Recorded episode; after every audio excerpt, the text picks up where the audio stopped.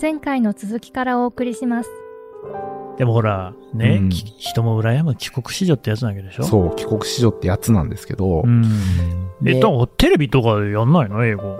ああそうですね。だから、朝はまあ BBC ニュースとかがテレビで流れてるんですけどた。う、ん。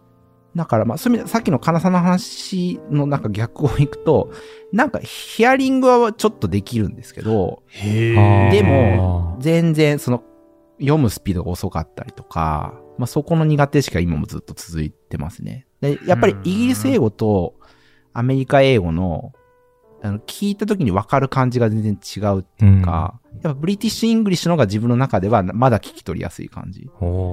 はあるから、なんかこう、苦手ながらもなんか刷り込まれてるプラスの部分はあると思うんですけど、まあでも薄いっていうか、う。うんん、なるほどね。そうですね。だから、あの、夕飯の時間は、あの、日本のおばあちゃんが録画してくれた VHS のちびまる子ちゃんとか ちゃんと日本それはしょうがない。そう面白いもん。食そう卓やってるを、とか、あの、ドラえもんとか、ドラゴンボールとか。最高だ。最高だようん。その VHS がその半年に一回ぐらいドーンと送られてきて、うん。それをなんかちょっとずつ見るみたいな。あとほら、中島さんといえばゲームじゃんね。はいはいその頃から日本のゲームやってたの？ゲームはね、やってましたね。あやっぱ日本語だもんね。そそう。バリバリ日本語ですね。父親が、まあ、あの、ゲームが、まあ、その、信長の野望とかいう戦略ゲーム完とか日本じゃないか。好きなので、あのさ、年に一回ぐらい一時帰国するわけですよね。で、ね自分が小5ぐらいの時にスーパーファミコンが発売されて、まあ、それちゃっかりちゃんと買ってきて、ガリガリやるみたいな。まあ、その前もファミコンがあってやっていや、だってさ、信長の野望のね、うんえーメーカー、光栄っていうメーカーでね、はい今、光栄テクモかな。はい。光栄のゲームでもよ、ランペルールとかあるの知ってる？やってますよ。あそう。これはだからね、ヨーロッパが舞台でね、そうナポレオンの時代の話う。ん。ランペルールなかなか渋いとこつけますやっね。てんのかよやってないだろうと思って言ったら、やってやがった。いや、やってますよ。もちろん、みたいなチンギスカンの、チンギスカン青とか青き狼とか、あと、大航海時代大航。海時代やったらまさにあれヨーロッパの話だもんね。そう。だから、地理とか、その国際社会みたいなのはかなり詳しいんですけど、まあでも英語が必要ない。って言って英語を喋るとかではない。そうだね。そう、そんな感じでですね。まあで、で、まあその、まあ大学受験見据えて、なんかこう、中高一貫校に行くべきだみたいなのになったのか、その中学2年になるタイミングで、その、帰国子女の編入試験を受けるために日本に帰るんですね。父親が日本その後1年後に日本に帰ってくるんで、あ、先に戻るみ、たい父親の仕事の終わりのタイミングってよりは、編入試験受けられる中2になるタイミングで、なんかその、僕と母親と妹の3人で先に帰るみたいな。な。で割とだから僕のために帰ってくれたみたいな感じなんですけど、うんうんで、結果的にまあ、都内の中高一貫校に入るんですけど、まあその時の編入試験の日本語の国語が90点ぐらい取れて、100点満点ですか？そう、多いな、みたいな。で、英語50点ぐらい。確かにさ、日本を離れて久しいんだよ。国語だけそんな90点も取れるのおかしいよね。なんかね、まあ、なんで？結局自分のこ好きな勉強がそっちだったっていうので、あーまあ、英語はずっと避け続けててそんなことになってて、で、まあ算数がそ数学がその間ぐらいで、まあ一応その合計点的に受かるんですけど、なんでこんなってんだろうみたいなことを先生に最初に言普われるみたいな。通の日本人がやってきたんだから。国語と英語逆じゃないみたいな感じになるってことですか？なんでみたいな感じで。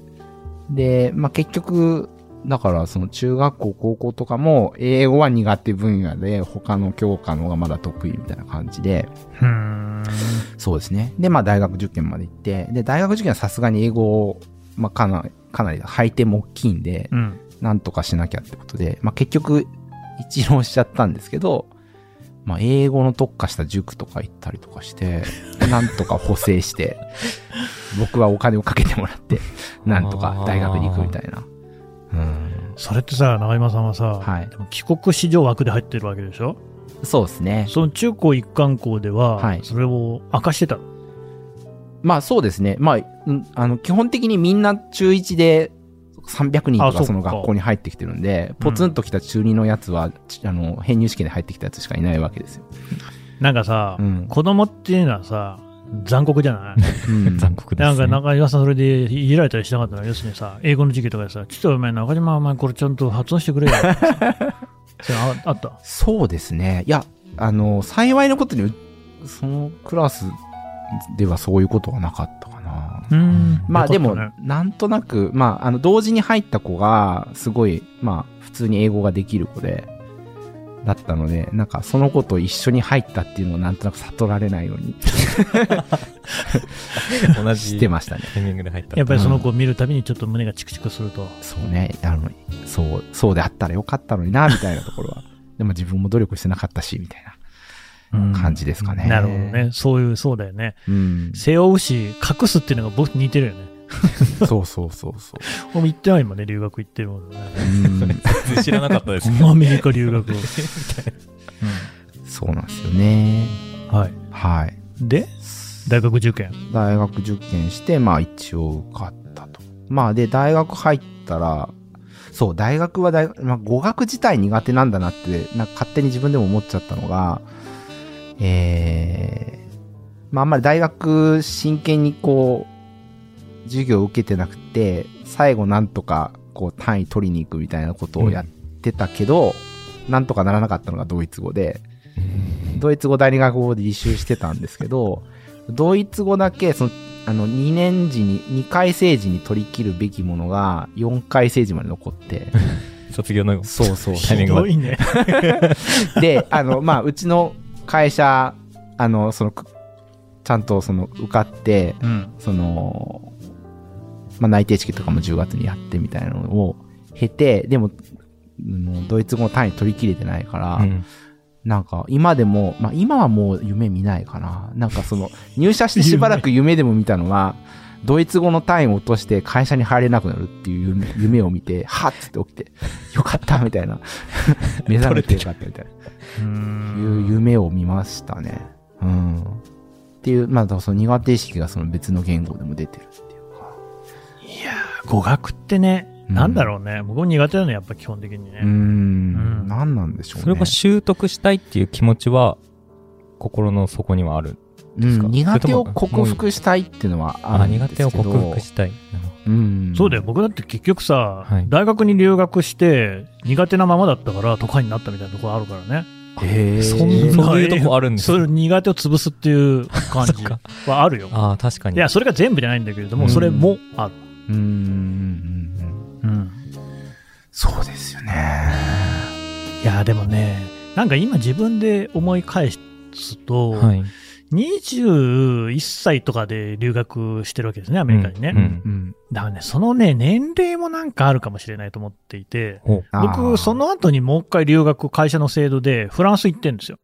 でも、うんその時には本当に俺フランス語なんて全くわからないので、えー語学学校に行ったんですけれども、全然、あの、何の屈辱もなかった。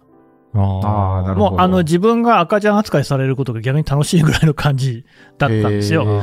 何歳だったかな？$30 代の半ばぐらいだと思いますけど、っていうのは、やっぱりもう意識が変わってるというか、できなくて当たり前っていうところに、まあ、最初の留学の経験があったからかもしれないけれども、うん。こちらも謙虚ですよね、もうね。ありがとうございますみたいな感じだし、なんかそのね、逆に、えー二十歳そこそこの頃っていうのは、そこまでね、それこそ通知書とか語ばっかりみたいなこのプライドがあって、うんはいそれがね、邪魔してたなと。語学って、その、僕それまでね、例えば国語でもね、英語でもなんどんな授業でも、やっぱり先生に盾ついてたわけですよ。なるほど。僕の言ってることの方が正しいみたいな。だけど、語学に関して言うと、うんそんなことはありえないわけですよ。ネイティブの言ってることが必ず正しいんですよ。うん。なね、なんか、あの、極東のわけわかんない国から来たお前の英語が正しいなんてことはありえないわけですから。ううんん。それね、それが多分、二十歳そこそこの僕には、やっぱね、耐えられなかったんだよね。うん。絶対服従だから語学って。うーん。まあさ、理由はないじゃない。うんなんで三単元に S がつくかに理由はないじゃない。そうです。さもうそういうルールになってます。そういうことそういうもんだからっていうさ、うんでもその学問っていうのは結構そういうところがあると思うんだけど、はいはい。なんかね、やっぱ二十歳そこそこのね、若造はね、そこら辺に思い上がりがあったね。あーうん確かに。だから30代半ばでフランスに行った時には、全然そういうのがなかったので、楽しくできましたね。なるほど。まあ、フランス行ってることも隠してるけどね。隠してるじゃないですだってフランス語できるとか思われても困るもん。か。ああ、フランス語は1年ではできるように、ある程度は。えっとねえっと、新聞は読めるようになった。でもうん単語わかんないのがたまにあるので、あそれは辞書引かないとわかんないけど、まあ辞書引けば大体へ読めるぐらい。でもたまにで済むんですね。すごい。あもういや最近全然読んでないので、うん国際フォーラムにいた時には読むようにしてましたけどまたもう劣化してると思いますけどね。喋るのとかは全然ダメだね。ダメだけど、もうなんか変な知恵ができてるから、大体定型文みたいなの覚えちゃって、それだけ言っときゃなんか格好つくかなと。あとあれですよ、発音のモノマネみたいなことに関してはもうすごい力を入れましたね。発音のモノマネだ。大事ですね。だから、ほら、フランス語って R の発音がすごい独特なんですよ。うんうん。エフっていうね。うんうんうん。フランスっていう言葉もフランスなわけです。フランス。ね。フランス。ね。フランス。うん。冷蔵庫、リフリジレーターね。はふちゃかちゃかた。え言え、言え？てる。絶対聞き取れないな。フランス人でも、ふちゃかちゃかたっていうのは言いにくいから、フリー語っていう言葉があって、それで言ってます。言いづらいんだ。言いづらいです。へとかっていうのは、めっちゃ練習した。え。なるほど。だからなんか、ジャイアント馬場のモノマネを練習するみたいな感覚で練習した。あうん。うーん。なるほど。やっぱでも真似から始まるものってありますよあ。ね。真似重要ですね。うん。まあ語学はやっぱそうなのかな。それにしてもさ、中島さんはやっぱりその、帰国子女っていうのは会社入ってからもあんま言わない。そうですね。ほぼ言ってないんじゃないかな。それはやっぱり、英語ができないから？そう。まあ、例えば、まあ、うちの部署でも、例えば、海外のレップ、その海外の広告会社みたいな人をお招きして、なんかこう、朝日新聞の媒体を説明する、なんかイベント、イベントっていうか、その、ミーティングみたいなのがあるんですね。うん。とか、まあ、それをしするために海外出張するみたいなこともあったりして、なんかやっぱそういうのに声がかかったらちょっと怖いみたいなのが 怖いよね。あって、なんかこう、特に手を挙げずにいたみたいなことはあって。うん。まあでもやっぱりそういう、そういうことが必要性に応じてやっぱ負荷がかかる部分はあるんで、まあそういうのをもっと積極的にやったらよかったのかなっていう気もしますね。うんでも本当あの、国際報道に入ったばっかの頃の、うんキャンベル国務次官補ぶら下がりみたいなやつ、本当恐怖、また恐怖だったもんね。そうですよね。他者が記事書いてくるところで答え合わせがされちゃうわけですもんね。でさ、一応その時に、えーと、記者として8年とか9年とかやってるわけだよね。はい一応記者として日本語で書く分には、まあ何でも書けると思ってるわけですよ。うんそれがまた本当にその留学してた頃みたいに、またゼロからやんなきゃいけないっていうね。うん。これは辛かったですけどね。で、やっぱりその場にいた、他の他社の記者もいたわけですよね。で、結構英語得意な人もきっとそうなのよ。いたわけですよね。で、こう言ってましたよね、みたいなのも言いにくい感じでは。いやいや、もうそういう時のぶら下がりとかってすぐ解散しちゃってみんないなくなるし、そもそもほら、普段からなんかこう知ってる人たちだったら話せるけど、全然知らない人が集まってきてるから、そうみんなか。バーってやって、すぐバーって解散していく全か然そういう話にはならないですうね。ん。孤独だ。孤独。孤独で IC の何十回も聞いてると、なんうんか心配になってくるとね。書いた英語、英文に関しては、なんかその、それが正しいかどうかっていう不安はあるんですか？書いた英文、自分で英文を書くってこと？そう。そんな機会あんまないもん。そっか。そう、話したことを書くから。あのね、でもそうですね。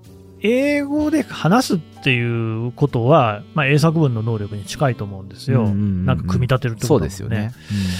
それはでもなんかどっかでなんかこうパチンとこう回路が変わった感じはしますけどね。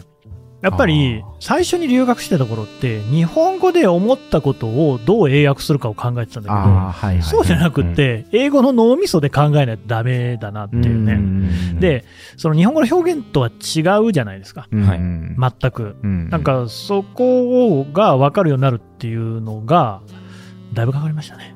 そうでしょうね。うん。今、あの、トーイックの勉強とかなんか、しこしこしてるんですけど、そうしてるんですね。そうそう。なんでよ。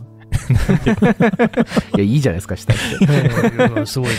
そう。で、まあね、その1年半ぐらい前からしてて、500何点ぐらいみたいなしょぼいとこからね、、本当に 帰国しようと思う。全然ね、あの、もううん一般ピーポーから、はい。まあ、いや、700点ちょっとぐらいすごい上がったじゃんおーまあね、でも、まあ、730点ぐらいまで行って初めてなんかこう入門の扉が開くみたいなへえ、そうなんだ。感じらしいので、まだ全然なんですけど、あの、 TOEIC の試験ってその2時間あるんですけど、はい最初の45分ぐらいがリスニングで、まあうんそれはリスニングのテープが流れて終わったら終わりだから、あの、良くも悪くももうその尺でやるじゃないですか。うんうんやりますで、ね。残り、50、あ、そう45分、55分か。55分が、えっと、グラマーとか。うん、あ、ごめん、75分か。ちょっとよくわからなかったけど。いいよ、大体、大は体い。、あのーリーディングの試験があって、うんリーディングうんで、それは結構100問あって、なんか普通に日本語にほあの翻訳しながら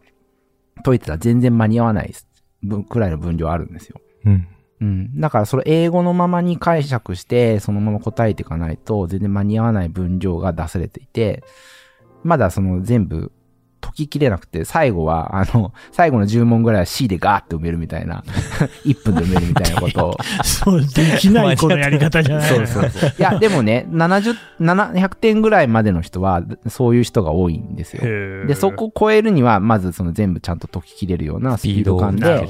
解く必要があって、そのためには、まあその文法の構文とかが全部、その、パンってすぐに出るようになってるのと、まあ語彙力がちゃんとあって、うんなんかわからない単語がだいぶ少なくなってるのと、まあその英語を英語のまま、あの、解釈でそのまま解けないと間に合わないみたいなんうん。のに今直面してますね。はい。まあ、でも僕、 TOEIC とかやったことないから何とも言えないけどあ、、一回も受けてない。ないですねでね、あの、僕、本当中島さんすごいなと思うし、これ日本でね、英語勉強してる人みんなすごいなと思うんだけど、はい無理ゲーすぎんっていう。いや、すぎというと？だって僕は仕事でその英語使わざるを得ないとこに行ったから、そうはいはいさださっきのキャンベル国務次官補じゃないけどさ、うんやんないとさ、生きていけないやどうにもならないじゃない。うんっていうプレッシャーもなく、うん。うんうん。あとそれ、要するに給料がもらえないっていうことに直結していくっていうさ、そうですね。だともうやるじゃん、そりゃ。うんで、あと、だからね、のこのこ記者会見出てってさ、何にも話わかんないで どうにもなんないっていうようなので必死さが生まれるじゃんね。うんうんでも中島さんの場合はそうじゃないわけでしょ？まあそうですね。英すね語できなくても別に仕事は。うん。でもだから逆にめっちゃ難しくない？そうですね。なんかこう、ちょっと今この話するにあたって、なんか朝デジでいろいろ記事検索してたら、結構語学習得に関して、いろんな人が、そうなのよ。うん、あの、語ってる記事が朝デジに埋もれてまして、ぜひうん、皆さん、埋もれていや、埋もれてるの見つけていただだきたいんですけど、はいはい。つい最近だとあの、サッカー選手の、あの、吉田麻也さんのうん。うん記事とか、ありましたね。載ってまし。て、結構面白かったんですけど、やっぱりその、まあ、海外で活躍するのがまあやっぱサッカー選手のそのステップアップなので、まあそこで自分を追い込んでいくにあたって、やっぱりこう積極的にその外国の方と絡んでいって、あの、まあいじられながらもこう会話使っていかないとどうしても、えー前に進めないとか、毎日コツコツ、まあ、単語の勉強してますとか、まあそういうことをまあおっしゃってるわけですけど、やっぱりその、まあサッカー選手としてやっぱ体制していくためにはそこがモチベーションとして、あのー必要なんだなっていうこととか、まあ他の人でも、やっぱり英語を勉強するコツとして、やっぱり目標をちゃんと定めるみたいなのが大事っていうのを皆さんおっしゃってるみたいで、う。うんん。まあ、英語を学ぶ理由みたいなのが、なんとなくこう、やってますだとやっぱ弱くって、どうしてもその、あの、負荷がかからないから前に進めないっていうのは皆さん言ってましたかね。だからそういう意味ではその仕事として使わなきゃいけないから使ってるっていうのは一番それの強い理由だと思うんですけど、うん、うん。ですね。まあ、なんかよく言うじゃないね、笑い話でさ、その、恋人を作るのが一番早いみたいなね、はいはい。結局、それ意思をその通じさせないことにはどうにもならないっていうののモチベーションが一番強いのはそれだよとういん。うことでしょ。そもそも外国の方を恋人にしようっていう勇気がないですね。まあその、まあ今はあれだとしても、まあ、うん。ね、勇話気の問題なのかどうか知らないけどさ。まあでもそうですよね。そう、だから、そのモチベーションみたいなの、まあ、こんなこと言うのもなんだけどさ、はい。まあ別に英語勉強しなくてもいいんじゃないの？まあ、確かに、それこそポッケトークみたいなそうね。どんどんそこらしてく辺の。ると、まあ日本語でもコミュニケーション取れるようになるんじゃないかとか思うと、いやーテキストもね、DeepL 超優秀みたいなのあるしね。だし、やんなきゃいけないってなった時が一番効率よく勉強できると思うんだよね。確かに。僕もそのフランス留学する前に一応本当に何も知らないから、うん。1秒も勉強したことないんだよ、フランス語って。うん。だからその某語学学校に30万円ぐらい突っ込んで、その受けたんですよ、授業を。うん。別に留学後、何の役にも立たなかったもんね。やっぱり現地に行ったらう、んそのまあ、全てがフランス語に囲まれるっていう環境になったら、うん全然はかどるわけですよ。うん。だってやっぱそれやんないと、こう、なんかスーパーで買い物もできないから、そうですね。っていう時になったらやればよくない？って中島さんに言うのは悪いけどさ、まあでも、それって何でしょう。そうするとそのチャンスもつかめないの。そうそうそう。卵が先か、鶏が先かみたいな感じそうだねなのかそうだねそりゃな。うん。うん。真田くんははいどうですか、その学生時代まで遡ると。英語は割と得意だった方僕は、高校では英語は多分1、2を争う感じでできてたんですよ。すごい。えー、なんで？好きだったからだと思います、多分。なんで好きなの？英会話。多分、うーん、なんで好きだったんですかね。てか、あまりに数学が嫌いすぎて、他の好きな教科を探してった結いや、でも果、それだけじゃないでしょ。うん、多分。海外のその先生がスピーキングの授業とか、高校の時も来てて、いないよ、そんなの。え、なんか今多分結構いますよね。まあ、いるとこ。こあるでしょうね。その先生と、その方はアメリカ出身なんですけど、うん。なんか会話できるってすごいなと思っへえ。て、で、か話しかけんでくれみたいな感じだけど、俺。あー 俺もどっちかっていうとそっちだわ。そう、デフォルトがポジティブなのがすごい。そうだね。なんで、あの、いや、その時はポジティブだ。だったんですよね。はんはんはんで、高校で、もう、まあ、あの、すごい英語得意だと思って、入ったのが、あの、国際教養学部っていう、もう、帰国子女のはいはい。集いみたいな 全国からえりすぐりの帰国子女が集まるみたいなところに、はい。でよく、言ったね、また。授業はもう全部英語なんですよね。おーすごいえー全部授業英語怖で、レポートとかも全部英語で、っていうところになぜかこう、いけるだろうと思って行ったんですよ。受かるは受かったわけですね。受かっちゃった。うんこれもそれがセンター利用で受かったんですよね、僕。はいはいはい。うんと、なので、こう、その国際教養学部の、あの、ものすごい難しいリスニングとかを通ってない。うーん。なるほど。まあでもそういう試験でも試ね、受かる道があるってことは、あ、そうなんです。真田君みたいな人も一定数は入ったんでしょうね。はい。うん。一定数いるんですけど、で、入ってみたら、もう、もう、バキバキバキって、こう、英語得意っていう 気持ちが壊れる。壊れていくのが、音を立てて壊れていくみたいな。ねそれはそれで辛いな。うん辛いですね。もうみんなもう、普通にネイティブのように喋るし、先生もネイティブなので、めちゃめちゃ盛り上がるわけですよ、授業は。なるほど。で、だからさっき神田さんが言ってたように、こう、で、君はどう思うって必ず来るじゃないですか。うんはいはい。時に、こう、高校英語で立ち向かうんですけど、なんか、パッとしない感じの表情されて、うんうん、みたいな。わかるわ。パッとしない表情されるんだよね。ほんと辛いよね。それだけみたいな、なんか、僕、こっちは精一杯伝えてるんですけど、そうですよね。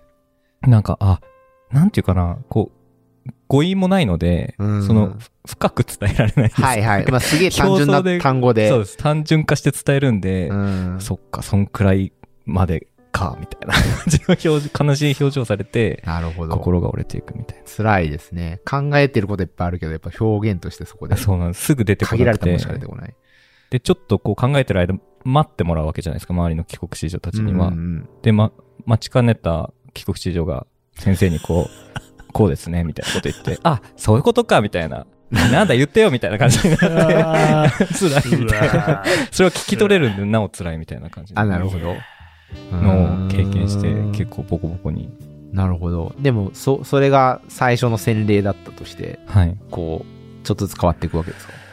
で、留学行ってからも、はいはいでも結構、それがずっと続いてたんですけど、でも留学は行きたいって感じですか？行か留なきゃって感じ？学は強制なんですよ。あこの学部。強制なんだ1年間強制的に交換留学行かされて、なるほど。スウェーデンでしょ？スウェーデンに。はい。ん。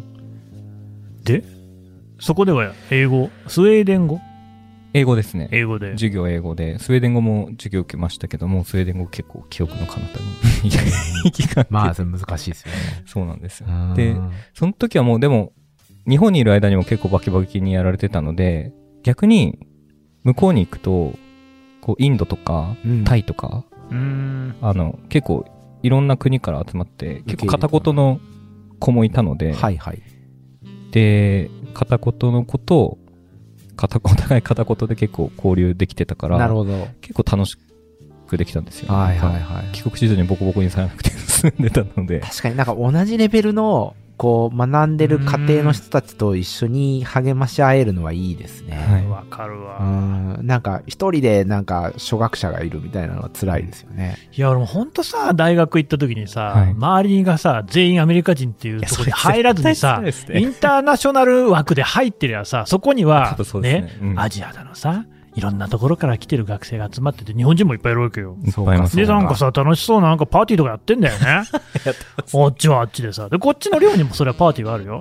だけどさ、もう、オールアメリカ人だからさ、だからそう、もう話通じないし、なんかアメリカ人特有のバックグラウンドの共有点みたいなのあるじゃない？ありますねね、あうんの僕がその呼吸みたいなねあの昔見たテレビのコマーシャルでビタミンちくわってなってるねとか言って誰も知らないわけ僕も知らないです。そう僕も知らないみたいなのでさなんかいやーやっぱちゃんと人に頼って最初からね、うんなんか例えばその留学斡旋業者みたいな人もいるわけじゃないですか、うんそういうところであなたの英語のレベルだったらこういうとこがいいですよっていうところにさ俺はまあプライドが高いからさうんそんなの使ってられるかみたい 反抗して。なで、はい結果そういうことになるなるほどね。プロに聞いた方が良かったかもみよくないよね。たいなやっ。ぱ人に頼るっていうのはすごく大事だしあと己の身の程をちゃんと知る。そういう意味では、その、佐田君の学校が、その、こういうところに留学したらいいよみたいなノウハウがあって、っていうのは結構あったのかも。しれないですね。一応その、 TOEFL とうん TOEIC を受けさせられて、うんその点数に従って、うんまあここら辺がいいんじゃないっていうなるのをほどね。大学が割り振るんで。はいはいはい。そういうノウハウがあって、はい。もうんガチガチにできる人たちは UCLA とか。あ、の、ロンドンの、ロンドン大学とか、なるほどねしてるんですけど。はいはいはい。ねえねえ、田中はさ、はい留学中さ、はい。日本のメディアとかちゃんと遮断した？日本のメディアは、いや、僕、あの、向こうで一軒家を二人でシェアするっていう形で住んでたんですけど、うんうん。あの、たまたま日本人だったんですよ。一緒にはい他の大学から。スウェーデンにそんなにたくさんいないだろう、ね。そうなんですよ。通常あんまりそのケースないんですけど、たまたま日本人で、結構バラエティとかそうなんよ。届いちゃって私もそれアメリカに行った時にね、はい本当にあの図書館から帰ってきて、もう唯一の楽しみがもうインターネットをね、日本語のテキストサイトを見るっていう、もうそれだけが楽しみだったもんね。まあ確かにそうですね見ちゃいますよね。う。うんん。いや、よく言うじゃない、やっぱりそのね、海外に行ったらば、そこの環境に身を浸すってことが、これ、語学習得の早道ですよみたいなさ、う。うんん。そう、うまくいくかよっていう、ちょっとやっぱり逃避先を 作りたくなっちゃうでもっていうか結構ほら、クソミスに言われるじゃない？本当にさ、留学して金と時間使って、そのざまかよみたいなことになっちゃうでしょ？クソみそに言われますね。本当さ怖い、よ。辛いよね。うんうんうん。なかなか、でも全部たと、いましたけど、僕の友達にも、もどういう？う、もうに日本人との関わりは一切しないみたいな。ああ、いるよね、もうそういう人ね。あなたたちとは関わらないみたうんいな感じの人いましたけど、ストイッそこまでちょっとストイックになれないなっていうか、やっぱり悩み共有できるのも、そういう日本人だったりする時もあるのク。で、そうでしょうね。立てなかったな。う。うんん。でもいい思い出もあるな、そういえば。